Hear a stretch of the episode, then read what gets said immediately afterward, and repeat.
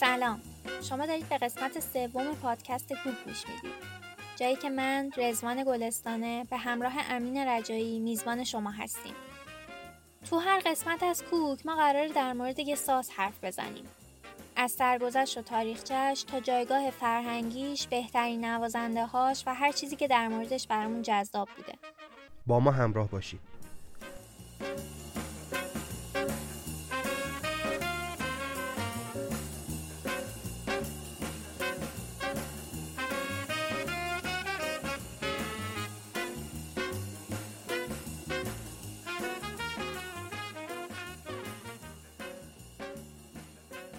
از اونجایی که چیزایی که می‌خواستیم در مورد ترامپت بگیم توی یه قسمت خلاصه نمی‌شد ما تصمیم گرفتیم اونا رو تو دو قسمت بهتون بگیم.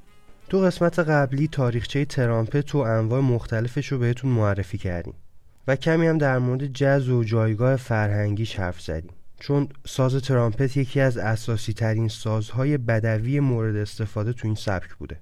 اگه قسمت قبلی رو گوش نکردین توصیه می‌کنیم حتما گوش کنیم چون خیلی مطالب مرتبط به همه. تو این قسمت در ادامه با قسمت قبلی می‌خوایم در مورد چالش های یک نوازنده ترامپت دوباره کمی جز و بهترین نوازنده های ترامپت و جز حرف بزنیم.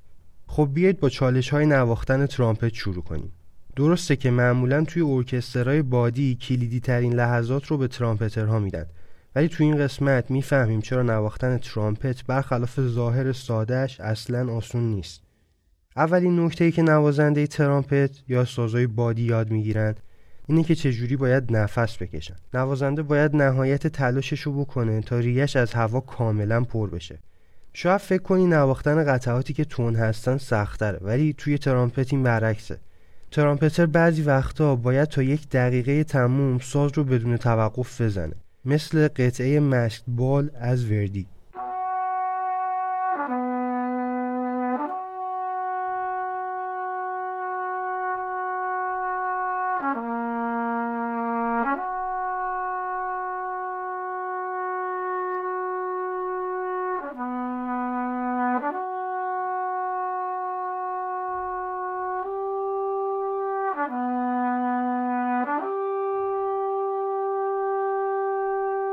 ولی این سختترین قسمت ماجرا نیست.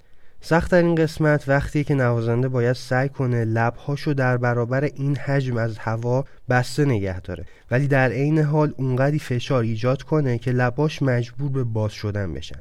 این همون حرکتیه که باعث به وجود اومدن بازینگ ساوند میشه که مفصل تو بخش اول قسمت ترامپت در موردش حرف زدیم. این مشکل رو نوازنده ها سعی کردن دو جور حل کنن. راه اول اینه که تون تون نفس بکشن. انقدر تند که با هر نفس قطعات به صورت منقطع شنیده نشه. مثل این قطعه.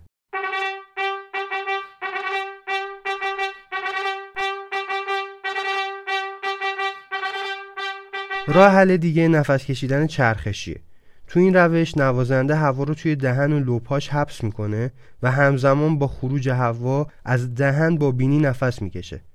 من دقیقا نمی‌دونم چه جوری امکانش هست و خودم هر چقدر تلاش کردم نشد. این راه دومی زیاد متداول نیست و عموما ترامپترهای حرفه‌ای همچین توانایی دارن. دومین مشکلی که ترامپترها باهاش روبروان کلیدای ترامپته. این کلیدا دقیقا مثل سوزن ریل میمونن و با اینکه ابداع خیلی خوبی بودن باعث به وجود اومدن مشکلاتی هم شدن. کلیدها وقتی دارن پایین میان جریان هوا توی ساز کاملا متوقف میشه. پس نوازنده باید همه تلاشش رو بکنه که کلیدا رو با سرعت هرچه بیشتری بیاره پایین تا هوا خیلی نرم از توی ساز و از نوتی به نوت دیگه حرکت کنه.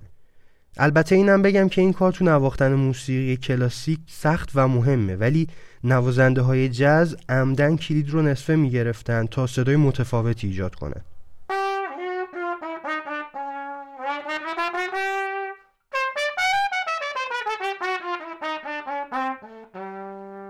چالش بعدی که می‌خوایم دربارش حرف بزنیم نیلبک ترامپت هست. توی سازهای بادی چوبی یه قطعه به اسم ریت هست که نزدیکترین معنیش به فارسی میشه نیلبک. این نیلبک با اون نیلبکی که ساز هست فرق داره. این قطعه تقریبا مثل همون سرساز برای سازهای برنجی عمل می‌کنه ولی خب یکم متفاوته.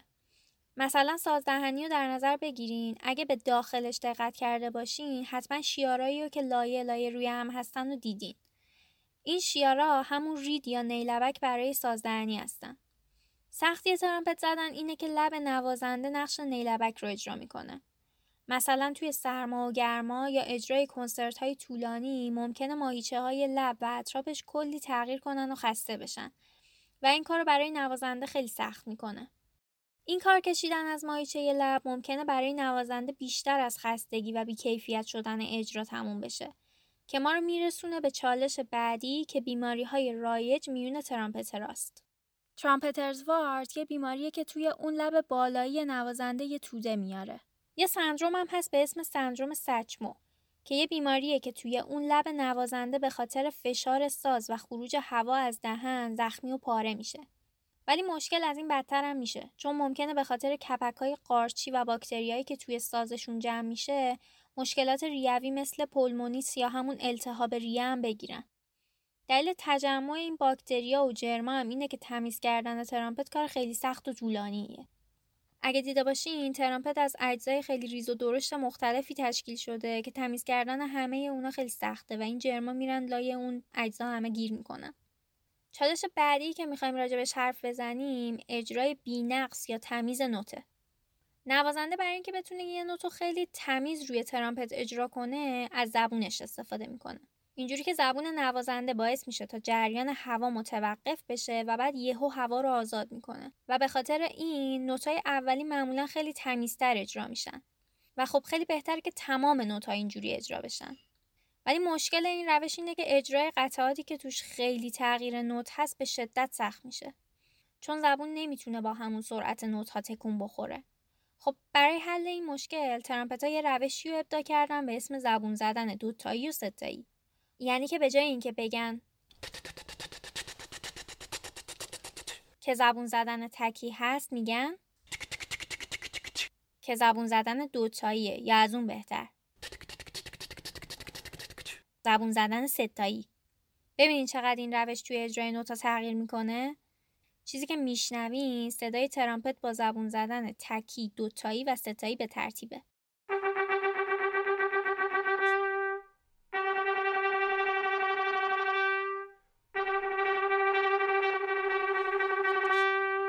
آهنگسازهای معروفی مثل استراوینسکی از این روش استفاده کردن تا قطعات به شدت سریع مثل The Firebird رو بسازن.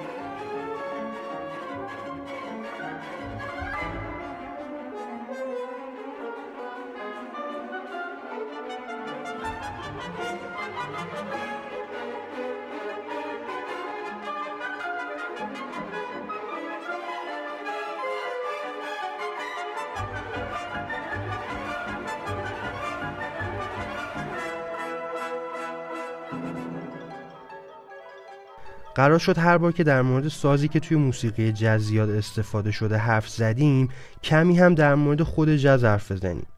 دنیای جز دنیای بزرگیه که پیمانهای پنهانی با ساز ترامپت داره.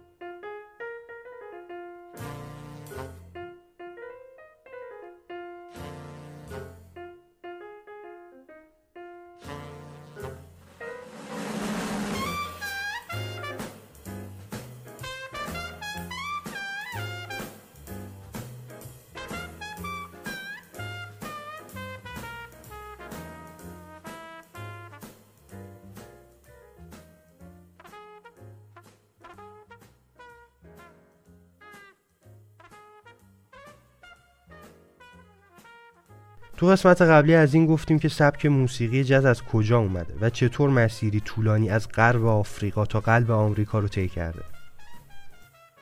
از این گفتیم که توی اون دوران خفقان برای سیاه پوستا موسیقی جز خیلی آروم آروم مسیر خودش رو به سمت صلح و آزادی طی کرد. بعضیا میگن تقریبا تمام موسیقی های نوین آمریکایی به صورت مستقیم و غیر مستقیم از این سبک موسیقی الهام گرفتن. به یکیش توی این قسمت اشاره می‌کنیم و از پیچ و تاب این سبک توی تاریخ حرف می‌زنیم. اوایل دهه 20 آمریکا که گروه های جز داشتن شکل می گرفتن علاقه مردم به اونا زیاد میشه که نتیجهش میشه سرکوب بیشتر نجات پرستا اینطوری که جلوی نوازنده ها رو می‌گرفتن و اذیتشون می‌کردن. با اینکه اواسط قرن 18 قانون منع بردهداری توی آمریکا تصویب شد اما برخورد بد و نجات پرستانه با اونا هنوز ادامه داشت. با این حال این موضوع نتونست جلوی مسیر حرکت جز رو بگیره. خود نجات پرستا بعد یه مدت علاقمند به این سبک موسیقی شدن و توی مهمونی ها و مراسم مختلفشون از این موسیقی استفاده می‌کردن و یه جورایی نقل مجلسایی بود که بالاخره همه باید بلند می‌شدن و یه تکونی می‌دادن.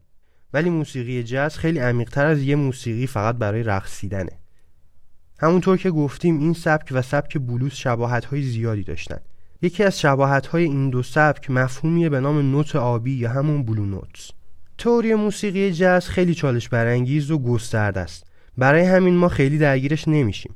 ولی این نوت آبی یکی از مفاهیم پایه جزه که تا سالها موسیقی آمریکایی رو تحت تاثیر قرار داده. حالا بلو نوت به چه معنی؟ زمانی که یک نوازنده در حال نواختن توی یک پیچ خاص یا همون محدوده توناژ خاصه تغییر پیچ موسیقی عموما با یک فرایند همراهه. و تا قبل از موسیقی جاز نوازنده ها زیاد از یک پیچ موسیقی خارج نمی شدن یا اگر می شدن خیلی آروم و پیوسته بود. برای اینه که عموم موسیقی های کلاسیک حالت داستانوار دارن و خیلی از قسمت ها برای شنونده قابل پیش بینیه ولی توی موسیقی جاز نوازنده ها دائم و وابسته به نیاز محتوای موسیقی از یک پیچ خارج می شدن. برای همین از نظر موسیقی سبک جاز در اوج وابستگی به ریتم پر از قسمت های غیرقابل پیش بینیه. ما اینطوری تشبیهش می‌کنیم که موسیقی جاز مثل شعر نوه و نوت آبی توی اونا مثل قافیه ها توی شعر نو میمونن.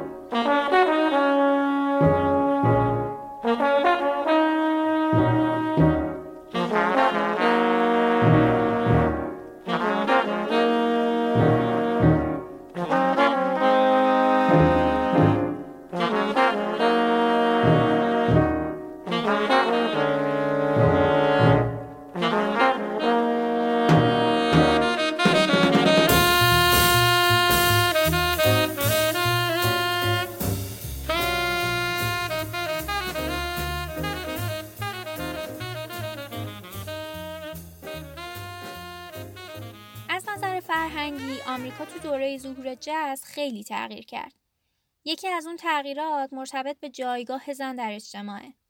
بعد از دهه بیستم فعالیت زنای جزیست مثل بسی اسمیت و بیلی هالیدی و خیلی های دیگه بیشتر شد و باعث شد فضای بیشتری برای ایجاد تعادل جنسیتی در فرهنگ اون موقع آمریکا به وجود بیاد. یکی دیگه از تغییرات مهم اون زمان برمیگرده به پیشینه تلخ دنیا.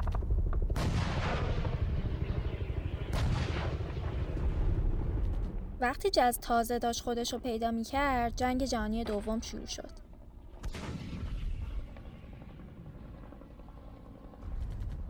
خیلی از سربازای آمریکایی مثل کلارک تری، وین شرتر و خیلی دیگه خودشون نوازنده جز بودن و توی وقتای استراحتشون ساز می زدن. تو این دوره شاید به دلیل نیاز جامعه دوباره یکی از شاخه های معروف جز شکل می‌گیره. شاخه به اسم بیباپ.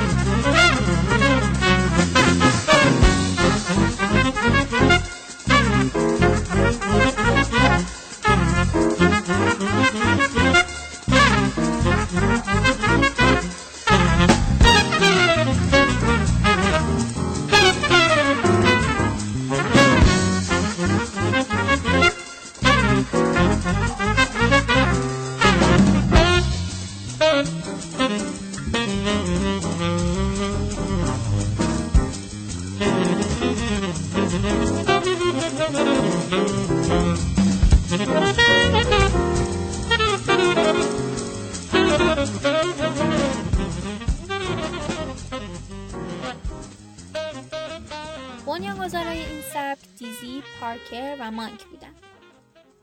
تو این سبک برخلاف سبک سوین که یکی از پرطرفدارترین سبکای اون موقع بود، نوازنده ها و آهنگسازا سعی کرده بودن رقص رو حذف کنن. ولی خب با این حال از تمپوهای سریعتر برای طراحیشون استفاده می‌کردن. حین جنگ یه سبک دیگه جدیدم از موسیقی اومد که تاثیرات زیادی از بیباب گرفته بود. سبک ریدمن بلوز که به اختصار به اون آرنبی هم میگن. این سبک بعدا ارتقا پیدا کرد و به راکن رول تبدیل شد. خود این سبک دنیای خیلی گنده ای داره که ما فعلا واردش نمیشیم. خیلی از سبک های دیگه ای هم مثل پاپ که تقریبا توی تمام دنیا متداوله ریشه توی همین سبک جز داره. خب به نظر میاد که تا اینجا به اندازه کافی در مورد جز حرف زدیم. بذارید برگردیم به ترامپت و نوازنده های برترش. البته که جا داره بازم بگیم که ما نمی‌تونیم در مورد همه نوازنده های برجسته ترامپت حرف بزنیم چون تعدادشون خیلی خیلی زیاده و ما فقط می‌تونیم بخشی از داستانه اونا رو براتون بگیم. Now, ladies and gentlemen, here's one you all can sing with us. When the saints go marching in.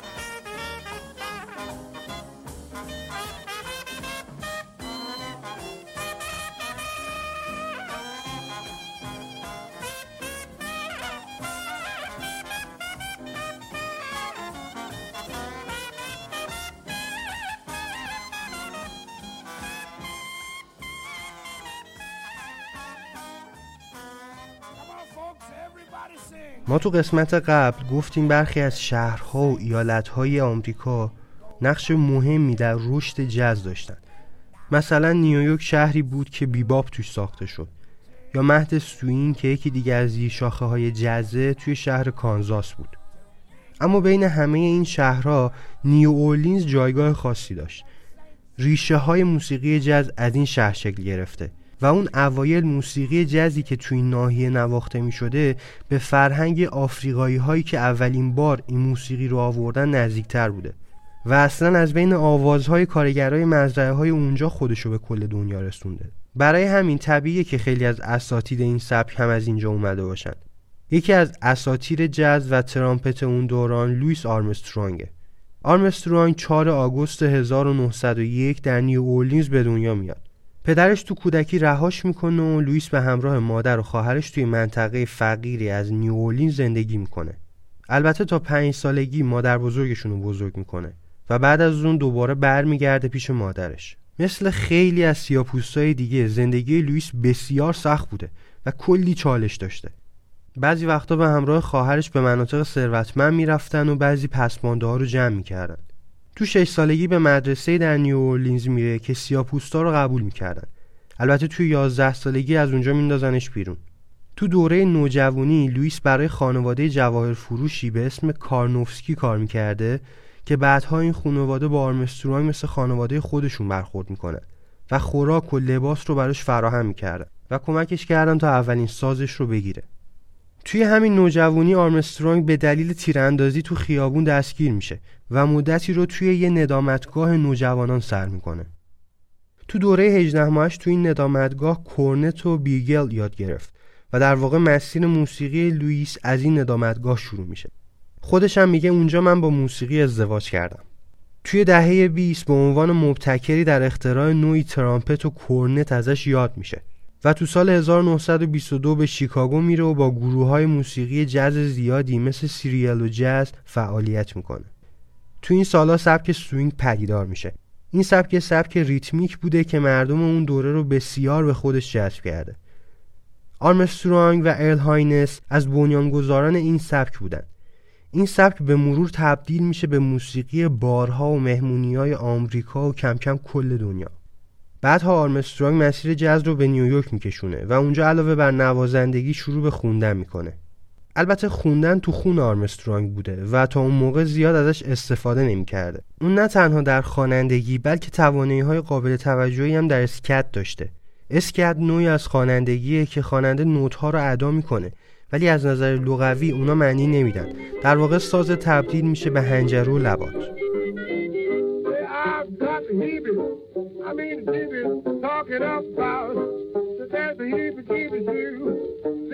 voice, his voice. Makes it sweet to me to joy. Don't you know it?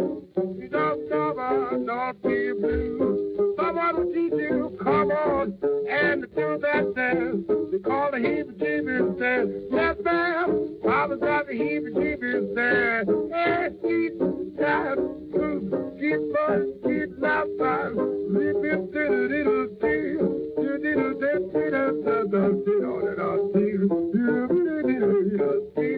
dance,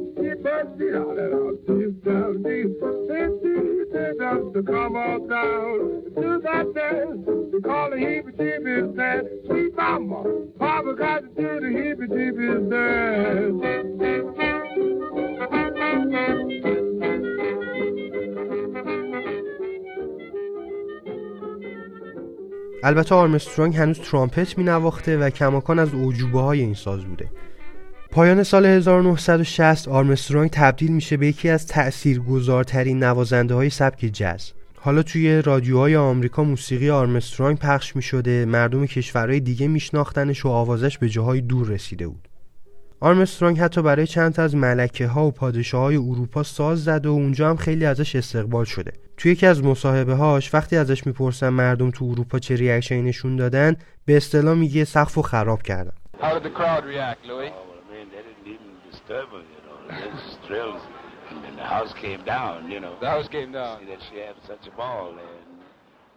در واقع آرمسترونگ اولین سیاپوستی بود که مخاطب عام گسترده داشت. به مهمونی های خاص مشاهیر می‌رفت و با بعضیاشون دوست بود و حتی اولین سیاپوستی بود که پاش به تلویزیون باز شد.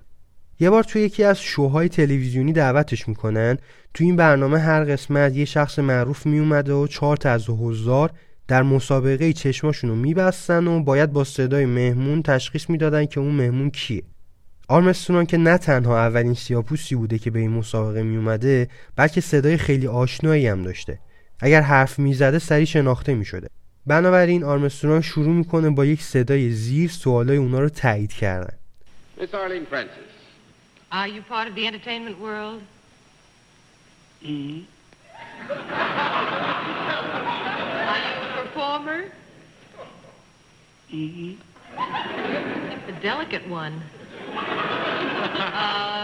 be considered uh, leading man? دونه دونه سوالا رو ازش می‌پرسن تا نوبت یکی میشه که ازش می‌پرسه. جنسیت شما مذکره؟ بعد می‌پرسه برای این اینطوری جواب می‌دید که اگر حرف بزنید ما سریع می‌فهمیم شما کی هستی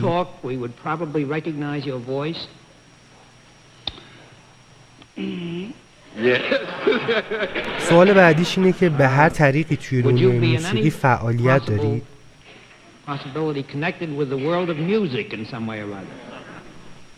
لویس تایید می‌کنه.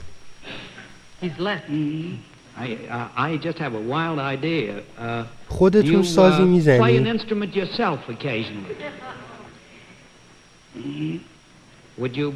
بعد می‌پرسه آیا به اسم خاصی معروفید یه چیزی مثل سچمو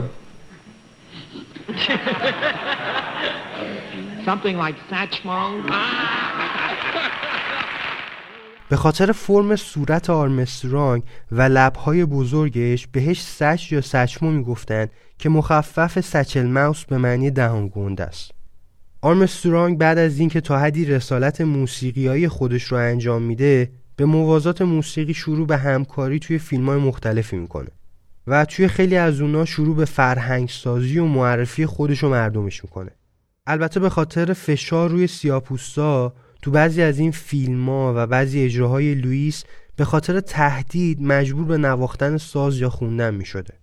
این موضوع یه داستان تکراری برای سیاپوستای هنرمند بوده. نجات پرستا عاشق صداشون بودن ولی به صاحب صدا همیت نمی‌دادن. و خیلی راحت به خودشون اجازه می‌دادن تا اسلحه رو بذارن روی شقیقه یه سیاپوست و بگن که یه بار دیگه براشون اجرا کنه. با این حال آرمسترانگ یکی از فعالان مهم ضد نجات پرستی بوده و معروفه که رئیس جمهور اون موقع یعنی آیزنهاور رو مورد نقد قرار داده.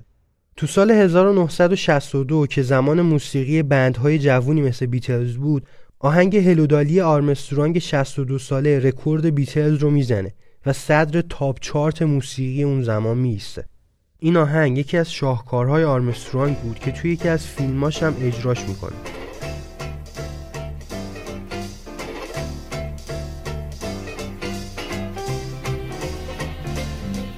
Hello, Dolly. This is Louis, Dolly. It's so nice to have you back where you belong. You looking swell, Dolly. I can tell, Dolly. You still growing, you still growing, you still going strong. I feel the room sway while the band's playing one of our old favorite songs from way back when. So take a rap, fellas, find an empty lap, fellas. Dolly, never go away again.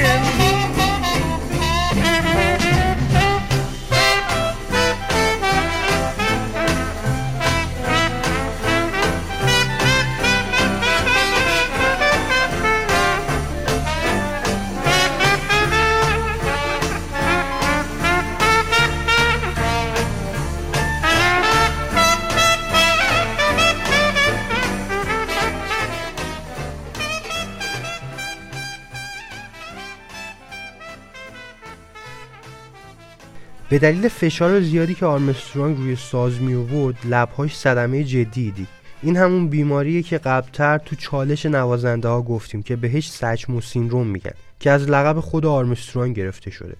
آرمسترانگ برای اینکه جلوی درد لبش رو بگیره بیهستی بهشون تزریق می‌کرده. یا بعضی وقتا با تیغ میبریدتشون. آرمسترانگ اولین چهره معروفیه که به خاطر استفاده از مواد مخدر دستگیر شد. تو سال 1930 اونو به خاطر مصرف ماریجوانا می‌گیرن. برای توجیهش هم میگه ماریجوانا از ویسکی بهتره. وقتی میگیرنش نه روز میره زندان و وقتی برمیگرده تا آخر عمرش به کشیدن ماریجوانا ادامه میده. در این باره خودش میگه ماریجوانا باعث میشه سیاها یادشون بره چه بلایی سرشون اومده. نهایتا آرمسترانگ هنرمندی که معروف به تلاش زیاد بوده توی سال 1971 تو سن 70 سالگی به دلیل سکته قلبی از دنیا میره. کارهای بزرگی که آرمسترانگ برای جذب کرد باعث شد تا جایزه تحت عنوان لوئیس آرمسترانگ جز آورد به وجود بیاد و به نوعی خاطره اونو زنده نگه داره. I see trees of green, red roses too. I see them bloom for me and you. And I think to myself, what a wonderful world.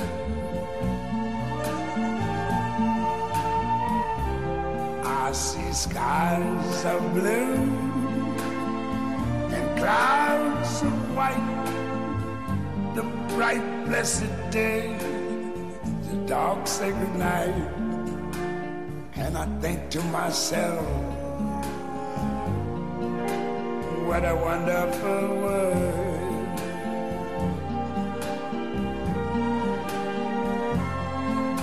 The colors of the rainbow, so pretty in the sky are also on the faces of people going by. I see friends shaking hands, saying, How do you do? They're really saying, I love you. I hear babies cry. I watch them grow. They learn much more than I ever knew. And I think to myself, what a wonderful world. Yes, I think to myself, what a wonderful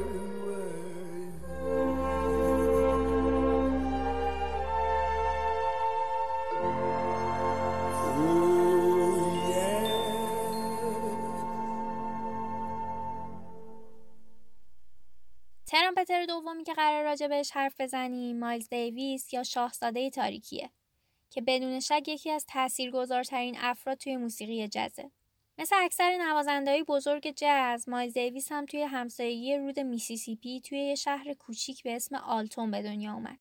البته اون توی ایست سنت لوئیس بزرگ شد، جایی که مردمش تا بیخ نژادپرست بودن. این مسئله برای مایلز که از یه خانواده آفریقایی آمریکایی بود زیاد آسون نبود. حتی ثروت فوق‌العاده پدرش هم کمکی به این قضیه نمی‌کرد. همه چی از وقتی شروع شد که پدر مایلز برای تولد 13 سالگیش یه ترامپت جدید می‌خره. البته مامانش دوست داشته مایلز ویولون بزنه. همین مسئله باعث یه کتککاری شدید بین مامان و باباش میشه. مثل اینکه اونا از هر فرصتی استفاده می‌کردن تا به هم بپرن. دوستای مایلز همین رفتارا رو دلیل عصبی بودن و بد اخلاقی اون توی بزرگسالی می‌دونن.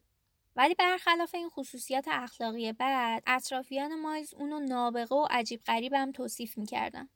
میگن مایلز توی جنگل می‌رفته و صدای پرنده و حیوانات رو میشنیده و بعد اونا رو با سازش اجرا می‌کرده. توی مدرسه عضو گروه موزیک میشه. خودش میگه به خاطر رنگ پوستش بهش بیتوجهی می‌شده ولی تموم اینا فقط قوی ترش می‌کرده. در حالی که دوستاش داشتن خوشگذرونی می‌کردن مایلز خیلی سریع رهبر گروه میشه. ولی اتفاق جادویی توی تابستون بعد میافته. وقتی بیلی اکستین از مایلز دیویس جوون دعوت می‌کنه تا با band ش همکاری کنه.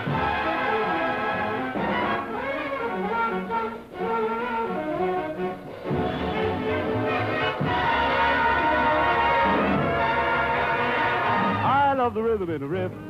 When the music comes, I get lift. Body, little, little, little, little, little, anything to make it swing. I love the muted trumpet tone, blended with a mellow saxophone. Little, little, little, little, little, what a lot of kicks it brings. When that rhythm's in ya, the blues don't have a chance. Find that groove make you never think about romance. Jump, jump your rhythm with the riff. Any kind of music, it's a lift. Body, little, little, little, little, little, anything to make it swing.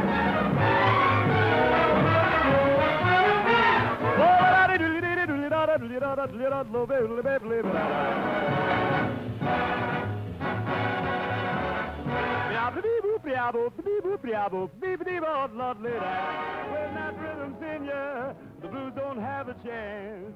Find that groove win ya, make you never think about romance.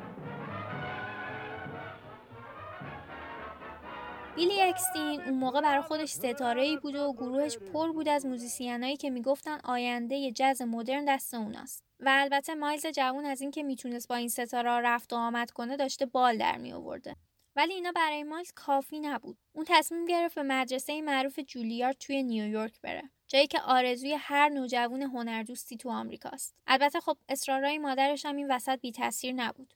خود مایلز میگه بعضیا میگن اگه هر چی رو با تئوری یاد بگیری دیگه حسش از بین میره. ولی من تو جولیارد هر روز تو کتابخونه بودم. می‌خواستم از همه چی سر در بیارم. من همه موزیکو می‌خواستم. اینطوری بود که پای مایلز دیویس به نیویورک و البته بهشت جز این شهر باز میشه. خیابان 52 منحتن نیویورک. جایی که دو طرف خیابون کلاب جز بود و برای مایلز جوون هم فوقالعاده بود و هم ترسناک مایلز شبا به خیابون 52 می‌رفت و دنبال دیزی و چارلی پارکر یا همون برد معروف میگشت. این دوتا ترامپتور و نوازنده ساکسیفون افسانه ای اون موقع بودن. تا اینکه یه شب یکی به شونش می‌زنه و می‌پرسه هی hey مایلز شنیدم دنبال من میگردی و اون کسی نبود به جز برد.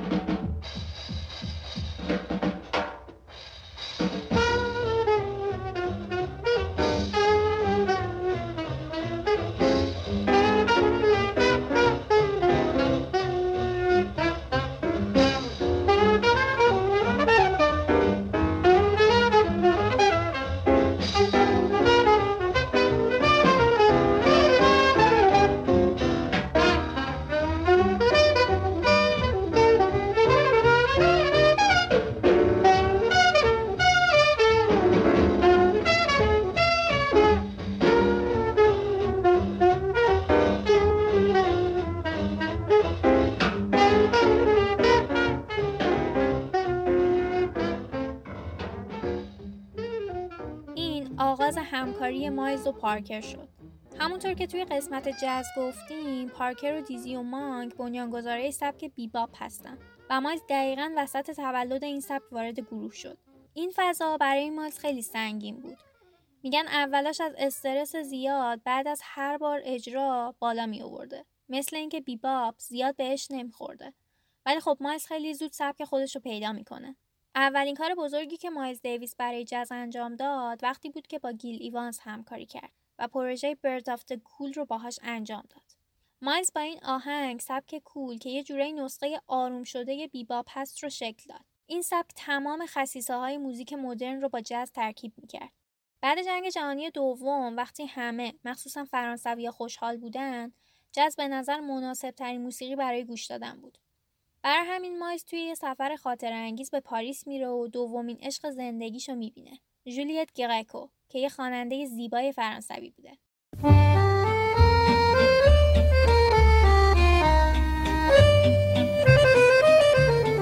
Sous le ciel de Paris s'envole une chanson.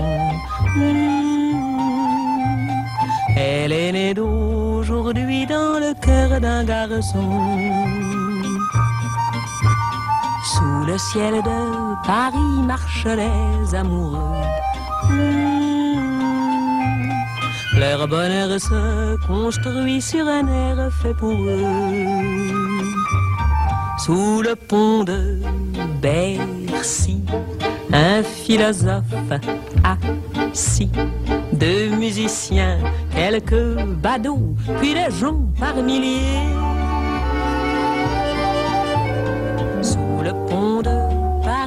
Jusqu'au soir vont chanter.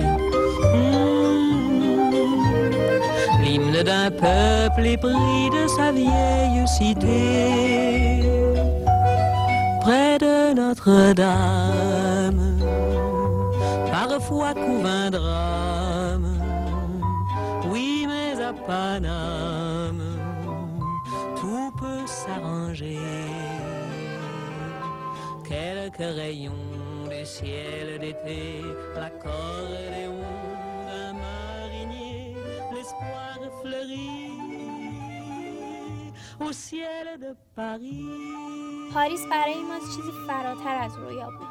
با زنی آشنا شده بود که با اینکه فرانسوی حرف می‌زد و حرف همو نمیفهمیدن همدیگر رو خوب درک می‌کردن. تازه همین خانم جولیت که سپتامبر همین امسال به رحمت خدا رفتن مایز وارد محفل هنرمندایی می‌کنه. که مایز حتی تو خوابش هم فکر نمی‌کرد اونا رو از نزدیک ببینه چه برسه به اینکه با اونا رفت و آمد داشته باشه هنرمندایی مثل پابلو پیکاسو و ژان پل سارتر آمریکایی ها میگن وقتی یه آمریکایی میره خارج و برمیگرده تازه می‌فهمه از چه چیزایی محروم بوده. این اتفاق دقیقا برای مایز میافته. بعد از اینکه از پاریس برمیگرده افسرده میشه و هروئینی. فرانسه برای مایز نماد آزادی بود. جایی که بدون اینکه به رنگ پوستش کاری داشته باشن فقط برای هنرش ستایشش می‌کردن و اون می‌تونست رو چیزی که می‌خواست تمرکز کنه یعنی موزیک و ترامپت. بعد از یه دوره سخت ریکاوری مایز یه سفر میره پورتلند. جایی که نماینده های کمپانی کلمبیا اونجا بودن و هنرمندا اجراهایی داشتن تا بتونن با این کمپانی معروف قرارداد ببندن. نوبت به مایز که می‌رسه میره روی صحنه و یه کار عجیب انجام میده. صدا خفه کن و می‌ذاره رو سازش و اونو میچسبونه به میکروفون. و این درست لحظه ای بود که مایز دنیای جز رو برای همیشه تغییر داد. این صدا اینقدر زیبا بود که همه توی سالن چشماشون رو بستن و فقط ازش لذت بردن.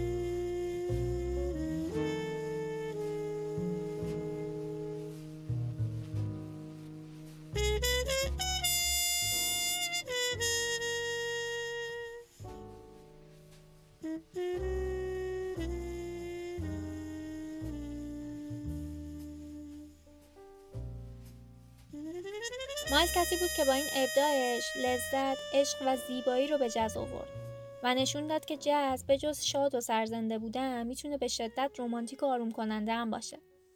Are black musicians genetically better than white musicians? Get me in trouble. Not not better, but they play different. White musicians seem to lag behind the beat.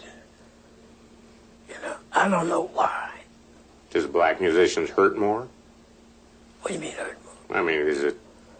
It's, it's not. It's not that I cliche. mean, it's not that easy to say that because you came out of slavery, you play on the beat. این صدای خود مایز دیویسه که داره توی یکی از مصاحبه‌هاش راجع به سیاه بودن و خانوادش حرف می‌زنه. دلیل صدای گرفته این مایز اینه که سال 1956 مجبور شد عمل پولیپ کنه و باید تا ده روز ساکت میموند. ولی خب نموند و نتیجه شد این. بعد عملم وقتی که برای اولین بار روی صحنه میره و حرف می‌زنه همه بهش میخندن.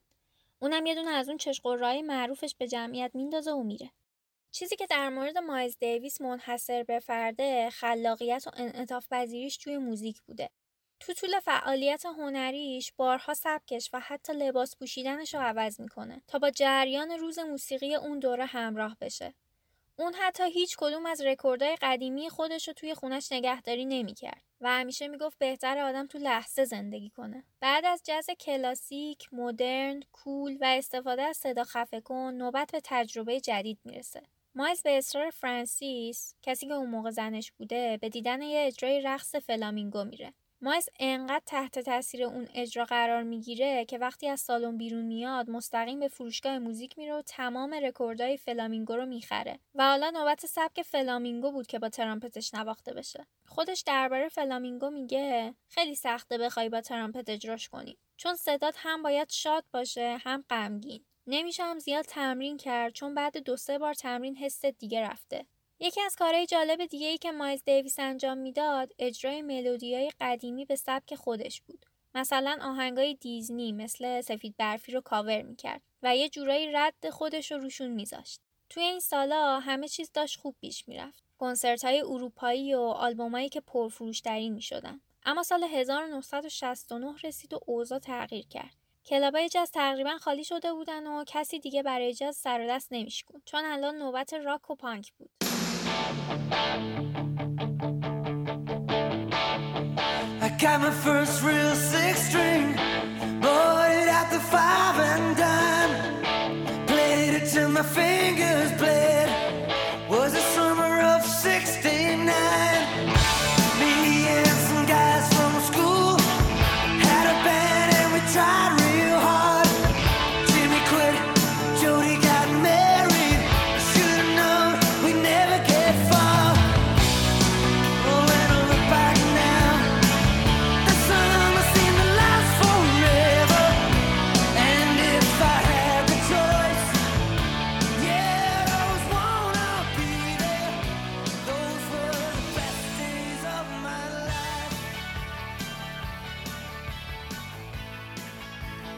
زیاد از این قضیه خوشحال نبود همش می‌گفت من چیم کمتر این سفید پوستای مو بلنده که هیچی از موزیک سرشون نمیشه این شد که مایلز یه بار دیگه دست به کار شد تا خودش رو به جوونای اون دوره برسونه خوشبختانه اون موقع کسی همراهش بود که تو این قضیه بتونه خیلی کمکش کنه. بتی مبری یه خواننده 23 ساله راک و البته زن اون موقعش که اونو با دنیای موزیک الکترونیک آشنا کرد. خیلی از معتقدای جاز به دیویس توپیدن که این چه کاری بود که کردی.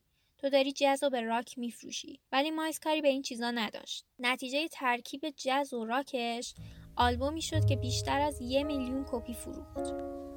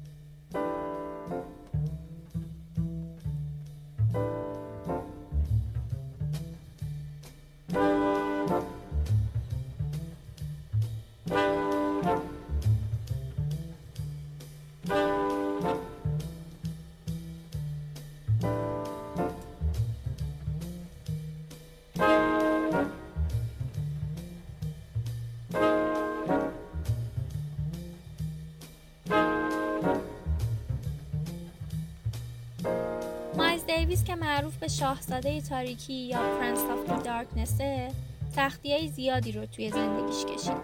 چند بار معتاد به هروئین شد و ترک کرد. از یه تلاش برای کشتنش با پنج تا گلوله جون سالم به در برد. البته خودش گفته که توی لامبورگینیش تصادف کرده. و افسردگی بعد از این اتفاق که باعث شد بیشتر از 6 سال حتی دست به ترامپت هم نزنه. سالهای آخر زندگی مایلز دیویس خیلی متفاوت از بقیه زندگیش بود. مایلز به موزیک برگشت تور اروپا گذاشت شروع به نقاشی کشیدن کرد و کلا خیلی اجتماعی تر شده بود حتی با پرینس هم چند تا اجرای مشترک داشته و توی کلی فیلم و برنامه تلویزیونی شرکت کرده. در آخر هم مایلز 28 سپتامبر 1921 وقتی که توی بغل عشق آخرش بود درگذشت. خودش میگه خدا وقتی بخواد تنبیهت کنه چیزایی که دوست داری ازت نمی‌گیره. به جاش همه چی بهت میده وقتی که دیگه وقتی برات نمونده.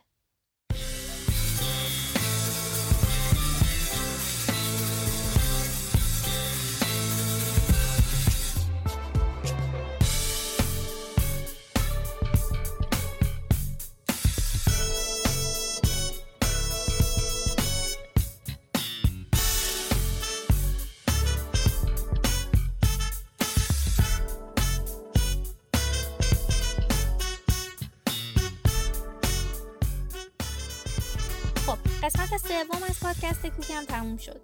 امیدواریم که از این قسمت خوشتون اومده باشه و اگه خوشتون اومد لطفا ما رو به دوستاتون معرفی کنید. شما می‌تونید پادکست ما رو توی تمام پلتفرم های پادکست گوش کنید و اگر پیشنهاد و نظری داشتید می‌تونید از طریق ایمیل ما به آدرس کوک پادکست gmail.com و اینستاگرام ما به آدرس کوک پادکست و توییتر ما به همین آدرس در تماس باشید. تمام انگیزه ما برای پیشرفت پادکستمون همین نظرات شماست. و مطمئنا هر بار از اونا برای بهبود کیفیت پادکستمون استفاده می‌کنیم. پس لطفا اونا رو از ما دریغ نکنید. راستی اگه دوست داشتین می‌تونید ما رو از طریق سایت هامی باش هم حمایت کنید تا قسمت بعدی خدا نگهدار.